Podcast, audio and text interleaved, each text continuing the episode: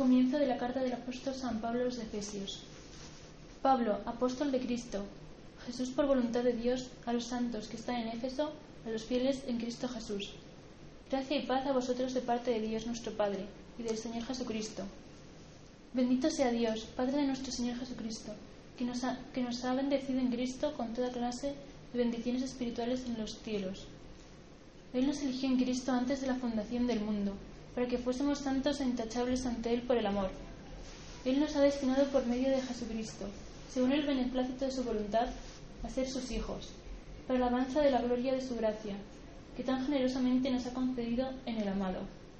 En Él, por su sangre, tenemos la redención, el perdón de los pecados, conforme a la riqueza de la gracia que en su sabiduría y prudencia ha derrochado sobre nosotros, dándonos a conocer el misterio de su voluntad, el plan que había proyectado realizar por Cristo en la plenitud de los tiempos, recapitular en Cristo todas las cosas del cielo y de la tierra. Palabra de Dios. Te alabamos, Señor. Hemos comenzado a leer la carta a los Efesios. Eh, y el comienzo de la carta a los Efesios comienza con un himno que se llama, que es un corta y pega. Ya por entonces existía el control X y el control V. Lo que hizo San Pablo fue coger un himno que circulaba por, entre los primeros cristianos y colocarlo al principio de su carta. Y me dices, ¿y esto cómo se sabe? Pues porque los que se dedican a estudiar este tipo de cosas, ¿vale? Que son muy interesantes, ¿no? Porque tienes estar todo el día metido en la habitación, porque tienes que saber griego y muchas cosas de estas.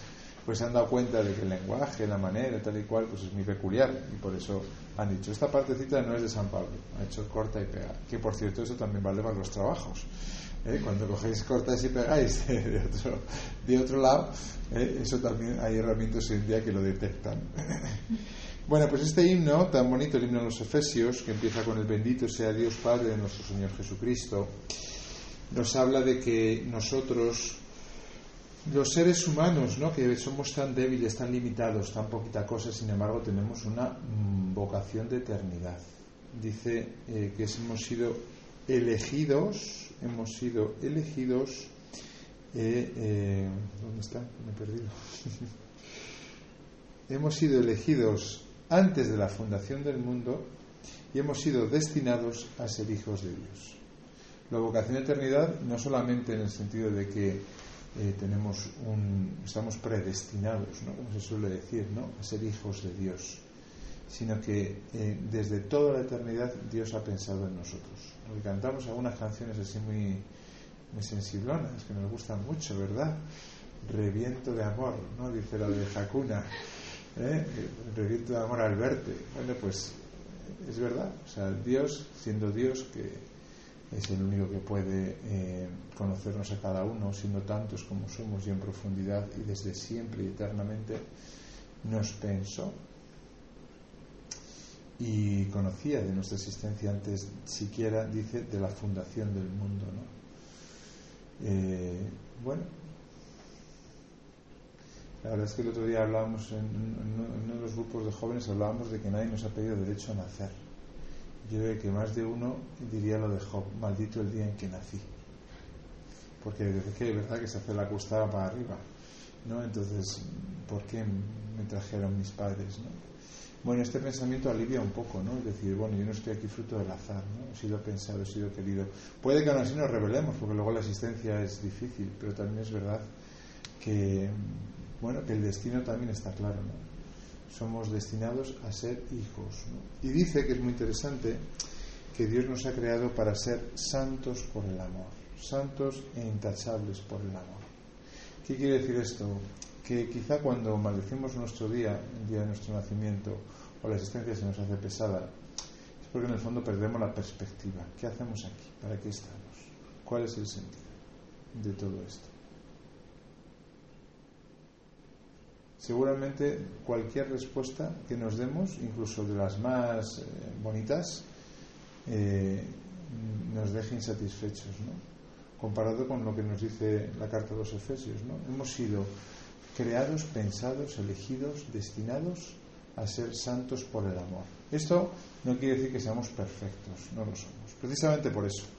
Quizá a veces lo que nos, nos, nos, nos, desanima es ver tanta debilidad, tanta limitación, tanta inutilidad alrededor nuestro, dentro de la iglesia también, que dices, bueno, es que, es que de verdad nos deberían de pagar de lo mal que lo hacemos. ¿eh? Nos deberían de pagar de lo, mal, de lo mal que lo hacemos los enemigos.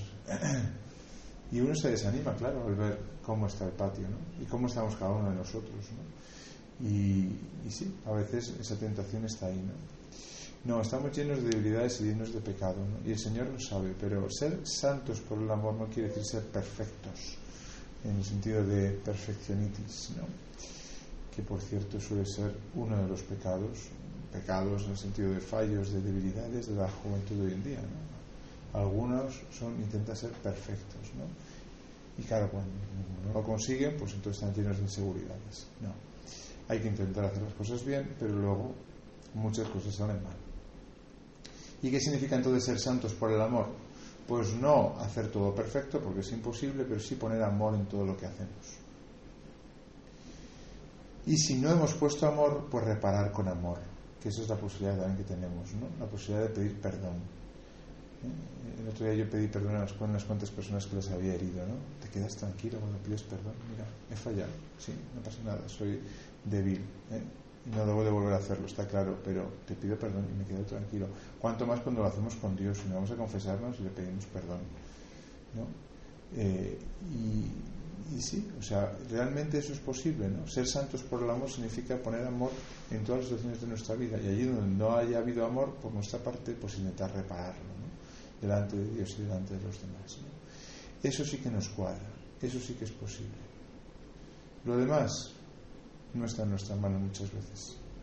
Si nos hubiesen puesto otra meta, sacar el doctorado. Eh, yo qué sé, trabajar en el mejor colegio del mundo mundial, que quiero trabajar yo porque soy. Todo queda lejos de nuestra mano. Formar la familia feliz, más unida del mundo, no está en nuestra mano tampoco. Por mucho que hayas puesto toda la carne en el asador a lo largo de toda tu vida, de tu noviazgo y de estos sacrificios, no está en nuestra mano te vienen situaciones que dices, yo no estaba preparado para esto. Me dijo un padre el otro día, Jesús, yo no estaba preparado para esto. Padre de familia numerosa, eh, formado religiosamente, su mujer también formada religiosamente. Estamos preparados para ser santos para el amor, eso sí, para eso sí que estamos preparados, destinados, elegidos. Y así ser hijos de Dios, como Jesucristo. ¿no? Jesucristo, su vida acabó mal, muy mal. La verdad es que fue un fracaso humanamente hablando. Pero en esto no fracasó. Fue santo por el amor. Puso amor en, todos en todas las situaciones. Siendo también duro, ¿eh? como en el Evangelio de hoy que hemos visto, que, pone a los, a los que estaban delante de él, les, les aprieta las tuercas. ¿no? Pero también eso forma parte de ser santo por el amor. El amor a veces tiene que decir cosas que son incómodas. Sí, sí. Y ganarse enemigos también. Hay que decirlo con caridad también, ¿no? O sea, la verdad con caridad, pero hay que decir la verdad. ¿no?